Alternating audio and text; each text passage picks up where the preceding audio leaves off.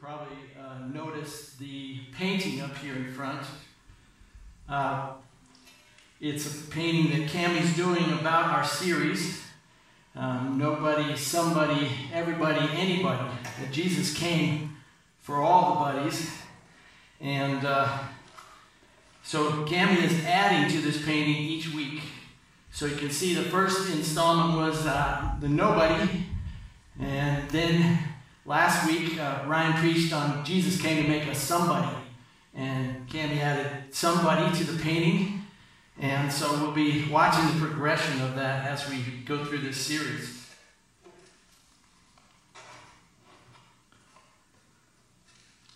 All right. Let's uh,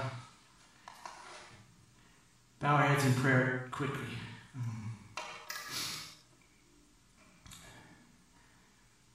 Lord God, I pray that the meditations of our hearts and that the words of my mouth would be acceptable in your sight. For you are our rock and our redeemer. In Jesus, amen. Well, as usual, if you've been around when I'm preaching, I like to get everybody involved. So this morning won't be uh, be a little different because I'm going to preach a sermon. But if you want to ask a question at any point, go for it. The only the only thing is you're really going to have to interrupt because I'll be in sermon mode. So I, am not going to. You got to shake me out of uh, whatever state I'm in to uh, get your question in. But I, I'm perfectly happy to welcome questions from anybody except Gary. Okay. He's, he's lost his rights for a while. Getting off subject, okay? So, but this morning, uh, as usual, I, I, would like to start with a story. And uh, you could uh, title this story, My Life as a Drug Dealer. My Life as a Drug Dealer. When uh, Kelly and I, we moved around an awful lot, we uh, went to Mexico, Yucatan, Mexico, where I taught as a seminary professor in a, a, seminary down there. And we came back to San Diego, which is kind of where our families are, and we where we always sort of gravitate back to, or we did. And uh, I needed a job to fill in the space between what was what was coming next. And uh, we were praying about that, but there really wasn't uh, any clear thing that was coming next. So I got a job in downtown San Diego as a bicycle courier. Fantastic job. Ah, you get exercise, you're outside. It's got busy times, it's got not so busy times where you can read lots of books. Uh, I really, really like Bicycle Courier. Kelly did not like it because it did not pay anything. I was practically doing it for free, but uh, oh well. So I had that job. And uh, what I didn't know was that there was somebody in downtown San Diego who was a drug dealer who looked exactly like me. Exactly like me. Now, I never met this guy, but let me tell you how I know. From the day one when I was riding my bike around downtown San Diego delivering packages, people were waving to me, calling me over, asking me, hey, when did you get back in town? And from the start, I was like, I don't, you know, I don't remember meeting you. Or at first, I was confused. I thought, wow, a lot of people know me, and I don't remember these people. So, uh, and I said, you know, so I'd say, oh, I got back in town a couple months ago because I I did from Yucatan, Mexico. As time went on, this became a regular part of my job is meeting people that knew me, but I didn't know them, supposedly. And no matter how hard I tried to talk them out of what they thought, who I thought, who they thought I was, I couldn't do it. Uh, I mean, there were times when people would come up to me and they would put their arm around me and we'd be walking and said, "Oh man, remember that time we got we got so wasted and you got all that great stuff and we went up over there behind that building? Wasn't that sweet? And i'm like that's I, would be like no that's not me. I, you got me confused. No man you remember? Come on and it was just so i could not shake this because this apparently I was the spitting image of this guy. Well, that went on. Several other events happened in terms of that. But then it came to a head uh, one day, and uh, I was having lunch at a park, Balboa Park, if you know San Diego a little bit near the zoo. Uh, a friend of mine had decided to meet me for lunch, so we were at Balboa Park. My bike was against a tree. We were sitting on the grass having lunch. And while we're having lunch, a guy walks uh, up to us, and another guy stands about 10 feet back. And he walks up and he says, I know who you are. And I'm, and I'm going to kill you. I'm going to kill you right now. And so this uh, it got from being funny, all of a sudden it's like serious. You know, I was having fun with it before, but not so much now. And so this guy, and I'm like, no, I'm not the guy. I'm not the guy. I look just like him. Everybody thinks I'm him. I'm not the guy. He's like, no, you're the guy. You're the guy. I'm. We. I have a gun in that car right there, and it's aimed at you, and you're gonna die. And I, I was, I, my friend was like, what? You invite me to lunch and this happens, you know, we were, we were, we were terrified in some sense. And I kept arguing, I kept saying to the guy, no, I'm not the guy. I was born over here and, and I have a wife and my kids are these, I have kids named this, and I live in Spring Valley and I'm not the guy. And no matter what I did, the guy would not, he could, he would not turn away. He, he would, he just said, no, you, you got to stop lying to me. You've got to stop lying to me because you're the guy and, and you're dead. And so I had a few options. I thought, okay, what, what options do you have when uh, you're going to die for somebody else and they think you're him? And I was, uh, you know, it's almost like I'm not Jesus, and yet here I'm going to die for this guy's sins. Because they, they're not going to believe me. This guy's not going to believe me no matter what. So one option was run away. And I'm good at being uh, scared. I can run pretty fast. But I had my friend there, and he was older, and I'm like, uh oh, I'm going to run, and they're going to kill Dave, and he's, uh, this is not going to look good. So, okay, that was out. And then another option ran through my mind was, okay, we can fight. You know, I thought, oh, I could just fight this guy, and maybe I could get out of this. And I didn't think, I ended up not thinking that was a very good option either because the gun was in the car and they were going to come over and shoot me. So Dave and I were sitting there, and finally I just said, okay, I'm, I'm going to die. So I'm going to tell this guy about God and Jesus. I'm not a big evangelist. If you know me, I, I'm not a big evangelistic type. And so this guy's there, and I just start saying, and so I just start telling him about God and Jesus. I said, you know, God really cares about you, and, and your mother is probably praying for you right now. I'm guessing he's like, leave my mother out of this. And I'm like, and, you know, Jesus really came to show you a better way, you and me, and on and on, I start talking about God, and, and, and Dave's looking at me like, what, what are you doing? You're just talking about God, you know? And after about five to ten minutes of talking to him about God and who God was for him, uh, he started shaking his head a little bit. He starts, and then he and then he said, "Maybe you're not the guy." maybe you're not the guy. And he, he, looked at me and he's like, I still think you're the guy, but, but maybe you're not the guy. You know, and, and he got a little bit of doubt in his mind about me, which wasn't, I don't know, wasn't really my intention. It was just like, I'm going out and I'm just going to go out in style and tell him about Jesus as I've died.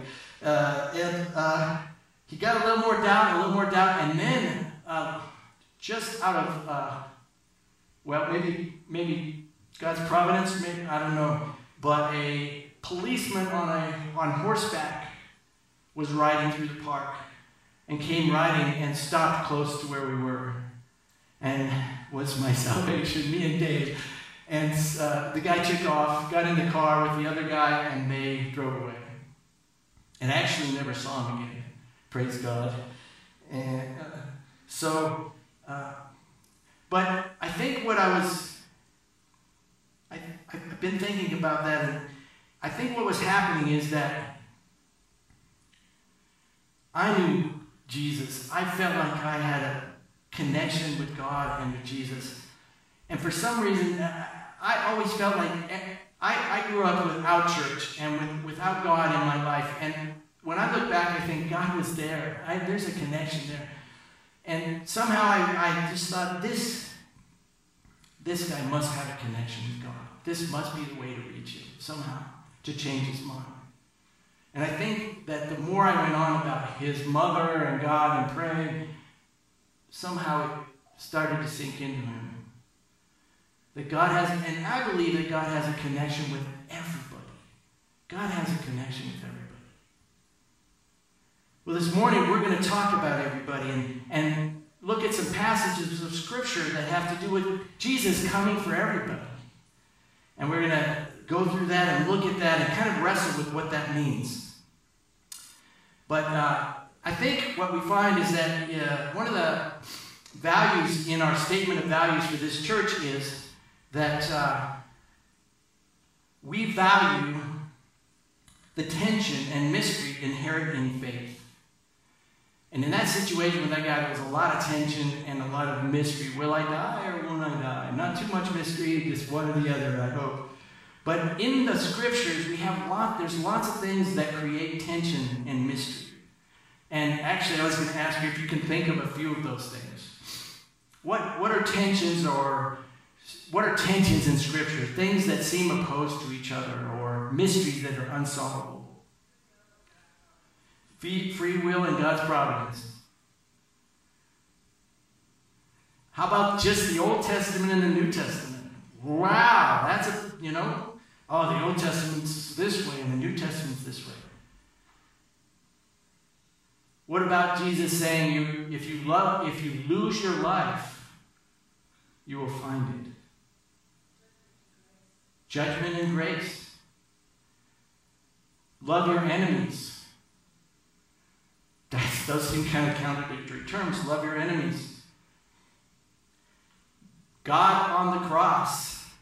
Paul says, Jesus on the cross, if God's on the cross, it's a scandal to Jews. The, the, the, Greek word is actually scandal. It's a scandal to Jews, and it's moronic to Greeks. It's, it's foolishness. And the word is actually the root word for moronic. And law and grace. Law and grace, talking about. So there's a lot of tensions in the scriptures. And this morning I want to talk about the tension and focus on the tension between did Jesus come for everybody or just a few? Will Jesus come back for everybody? Or will he come back only for somebody's? A few somebody's. It's a tension. It's hard to, to, to, to, to figure out this in Scripture because, let's see, let's illustrate this. I always do better if I can see things uh, pictured. Uh, so let's say this, on the one hand, this, this is Jesus is coming back only for a few. Okay? And there's a lot of scripture passages, and Aubrey's going to throw these up there as we go through them. The first one is, is Matthew 7, where Jesus says, Enter by the narrow gate. Don't enter by the broad door. Enter through the narrow gate. For wide is the gate and broad is the road that leads to destruction, and many enter through it. But small is the gate and narrow is the road that leads to life, and only a few find it. Very clear. Only a few find it. Also, this isn't going to be on, uh, up on the screen, but uh, think of the parable of the sheep and the goats. The sheep are welcomed into the kingdom of God because they served Jesus in the, in the little ones and the lowly ones. And the, and the goats are marched off to destruction. Only some people are saved. Then we have Thessalonians, the next passage scripture, This says, He will punish those who do not know God and do not obey the gospel of our Lord Jesus. They will be punished with everlasting destruction and shut out from the presence of the Lord and from the glory of his might. Wow, that sure seems to say some people are not going to make it. Only a few are going to be saved. Only some are going to be saved. So that's this position. Let's say this position is righteousness and, and law and the few. Okay, this is it's fun to stand on these things. Oh, Captain, my Captain. What movie is that from? That's right. I, wow, I worked to the quote. I don't usually get to do that. Um, okay, so that's the one hand.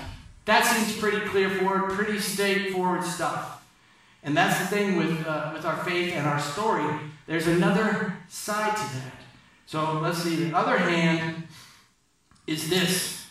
And we're going to, okay, so on the other hand, there's a lot of scripture passages and stories that seem to indicate everybody is going to be saved. Everybody's going to be saved. So let's look at those. Uh, actually, the first one is a Christmas passage from Luke. Very nice passage.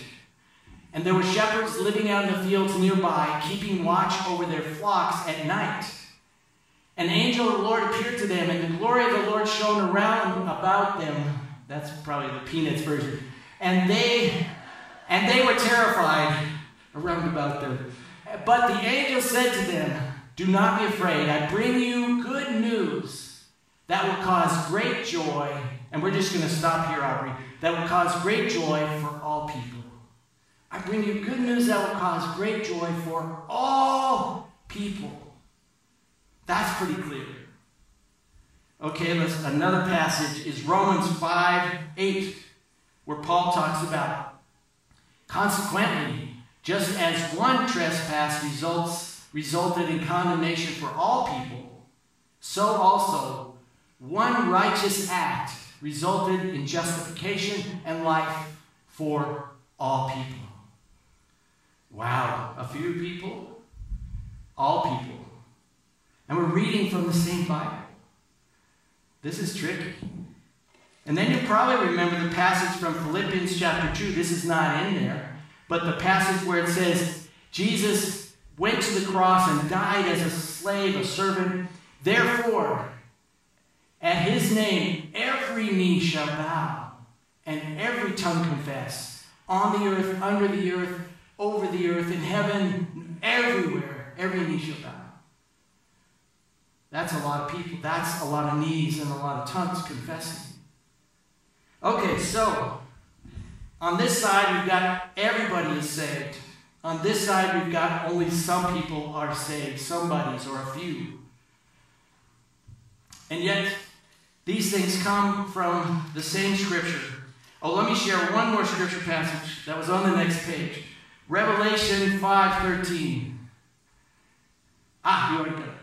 Then I heard, this is a great, great scene. Then I heard every creature, every creature in heaven and on earth and under the earth and on the sea, and all that is in them saying, To him who sits on the throne and to the Lamb be praise and honor and glory and power forever and ever. Every creature. That's us, and that's every other creature. It kind of sometimes I get in these daydreams, and uh, so earlier today, this morning at five in, the morning in, in bed, I was laying there and thinking about every creature and thinking about myself standing there and, and like a line of worms. You know, a line of worms next to me, and they're just shouting as loud as they can, Glory to God in the highest, though.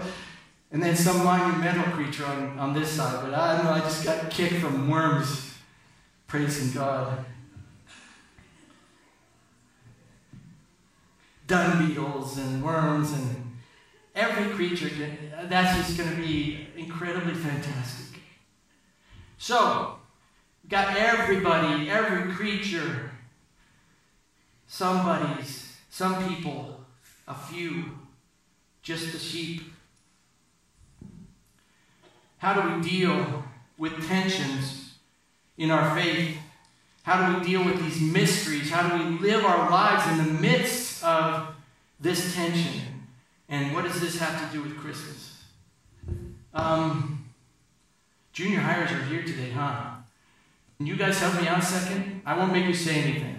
You just have to grab that board over there, Seth and brother, if you want, could you? Just grab that board. I knew if you were in high school you wouldn't do it, but junior hires would go for this. Bring that over here. We're going to put that between these chairs here. Appreciate it, guys. I owe you big time. Thank you, thank you. Okay, so this board represents the tension between the things that are opposites or seem to be opposing in Scripture. There's all kinds of t- those tensions. God is three in one.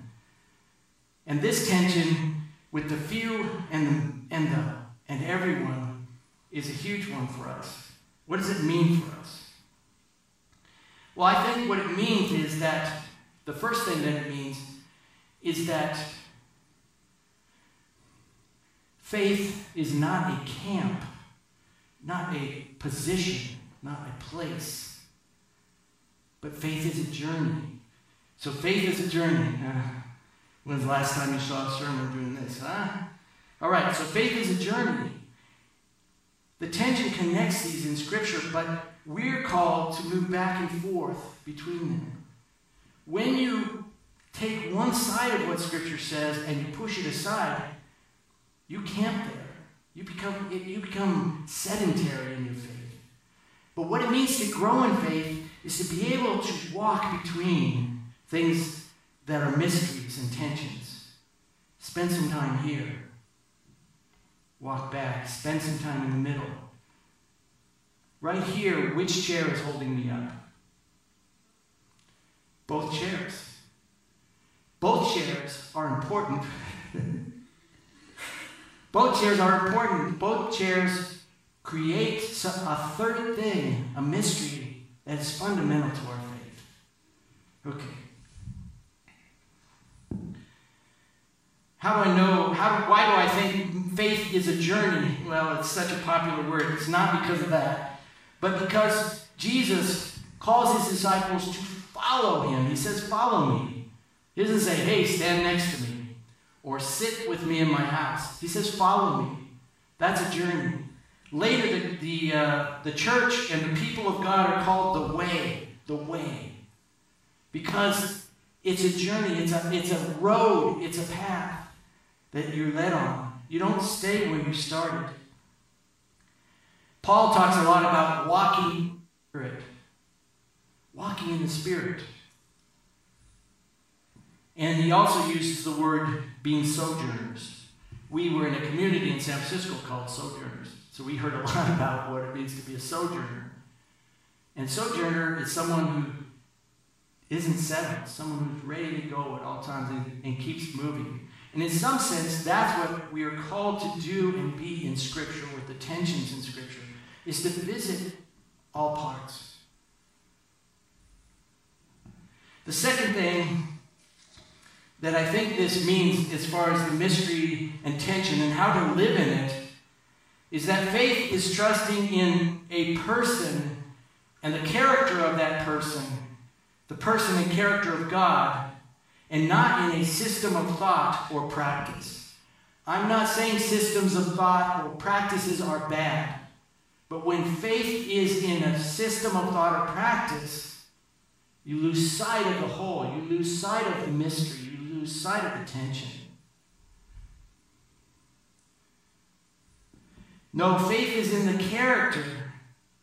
At some point, faith is about trusting in God's character and not our ability to figure out God's plan.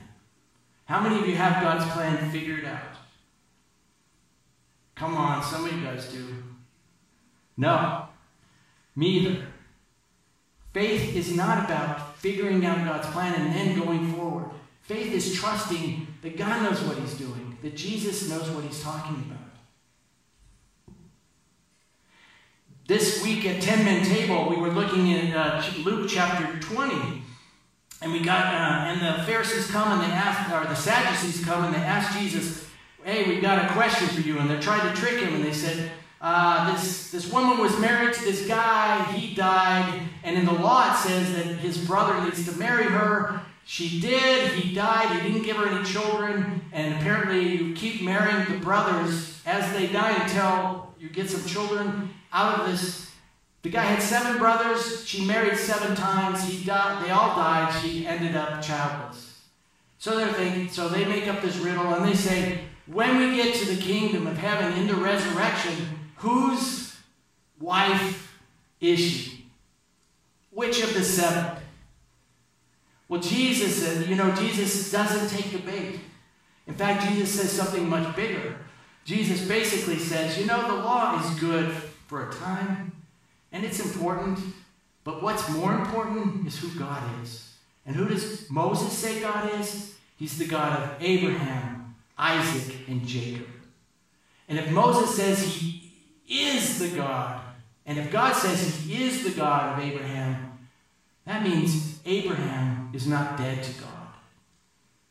And then there's this great verse I never saw before. Actually, let's put that up there. Verse 38.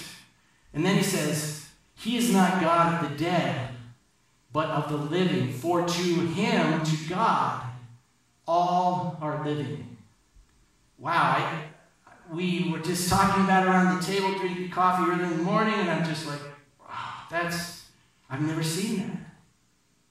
That's, it, it's about God's character. Faith is about God's character. And so we need to spend time knowing the character of God. Now I'm going to show you a, a, a, clip from the movie The Passion of the Christ, just a really short one that I think expresses uh, expresses the character of God in Jesus. Now, I'm going to warn you uh, for the kids, it's a there's some blood involved because Jesus is carrying his cross and he's bleeding. So I don't know if you want your kids to go out or if you want them to stay in. I don't know. You make that decision. um, just giving that little disclaimer.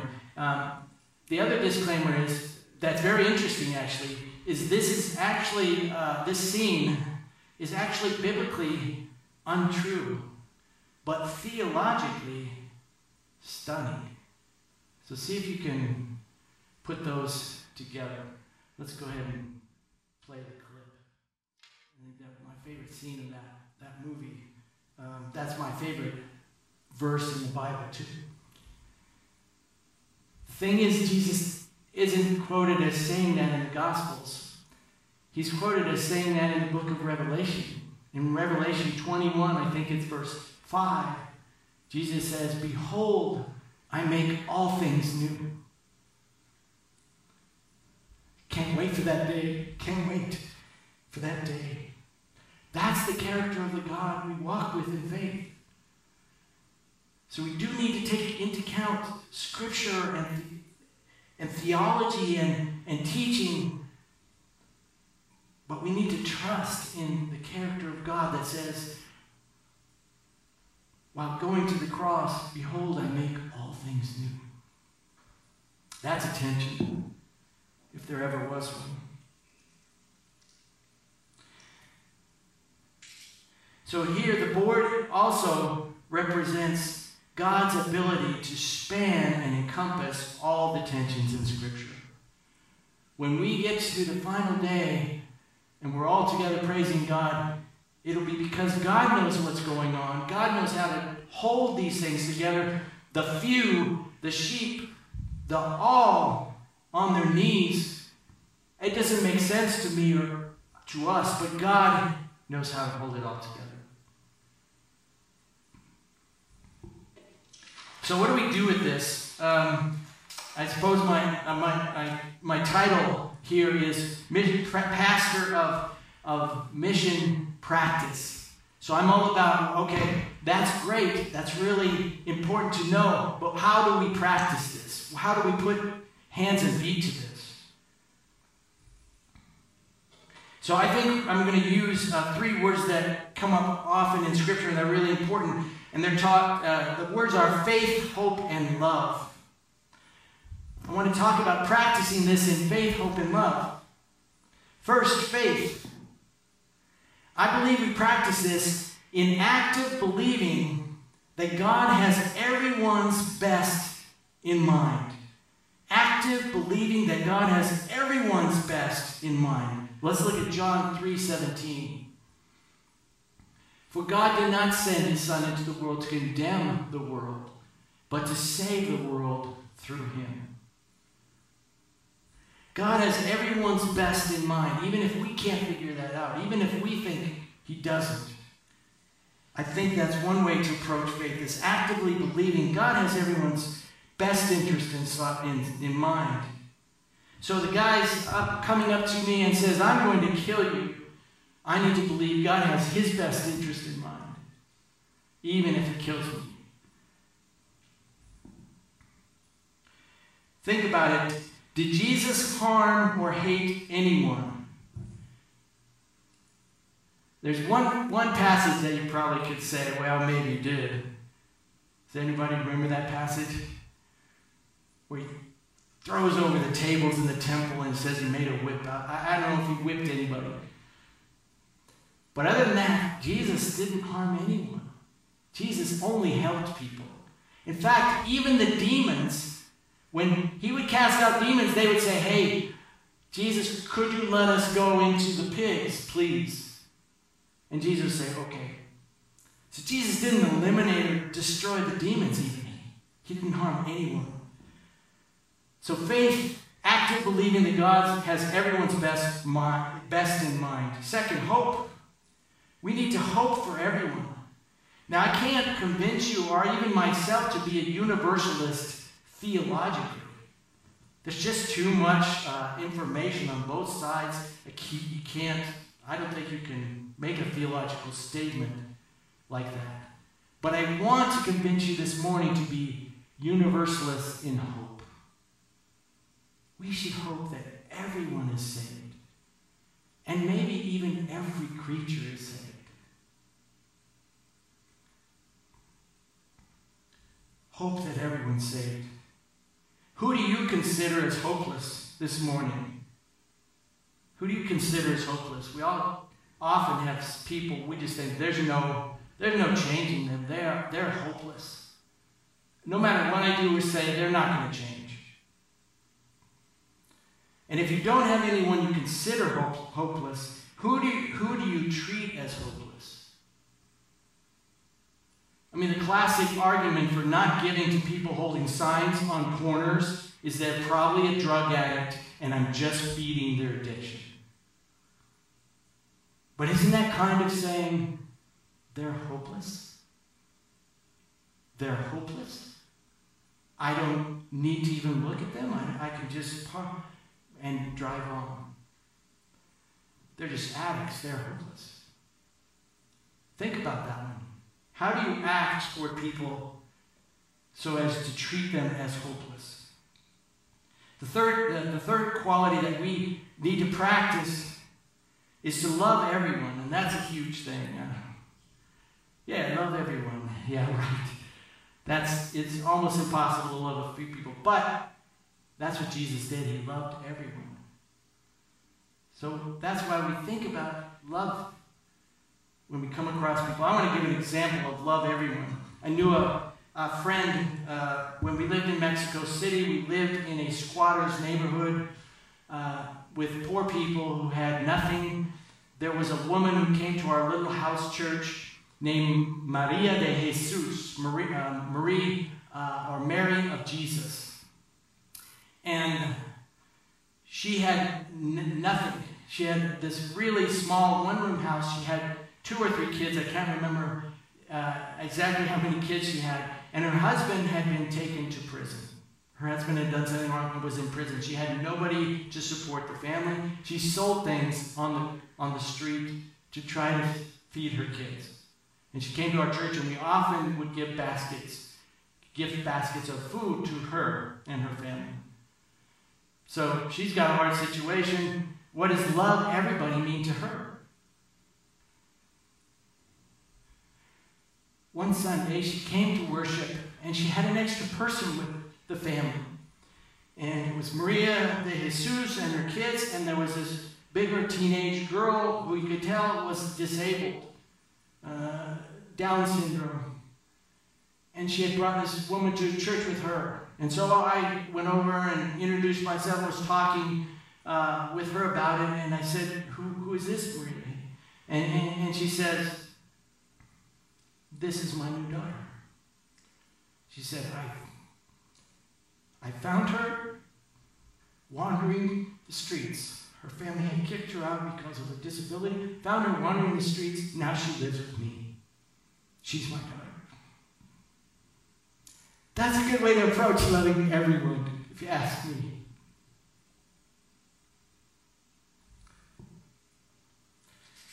So, what will happen to these tensions and mysteries? Let's look at 1 Corinthians 13 9 through 13. And we're going to. And for we know in part, and we prophesy in part. But when completeness comes, what is in part disappears. When I was a child, I talked like a child, I thought like a child, I reasoned like a child. But when I became a man, I put the ways of childhood behind me. For now we see only a reflection as in a mirror, but then we shall see face to face. Now I know in part, then I shall know fully, even as I am fully known. And now these three remain faith, hope, and love. The greatest of these is love. I didn't even know I, tagged, I put that one on there. I wasn't expecting that, but it fits perfectly. We see dimly now. So we need to learn to walk in the darkness or between the tensions in our lives and in our faith. And not to exclude the possibility that there's another way to look at this.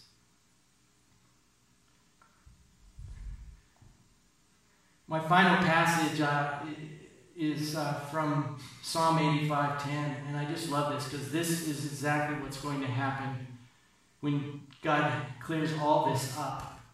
It says, "Loving kindness and truth have met together; righteousness and peace have kissed each other."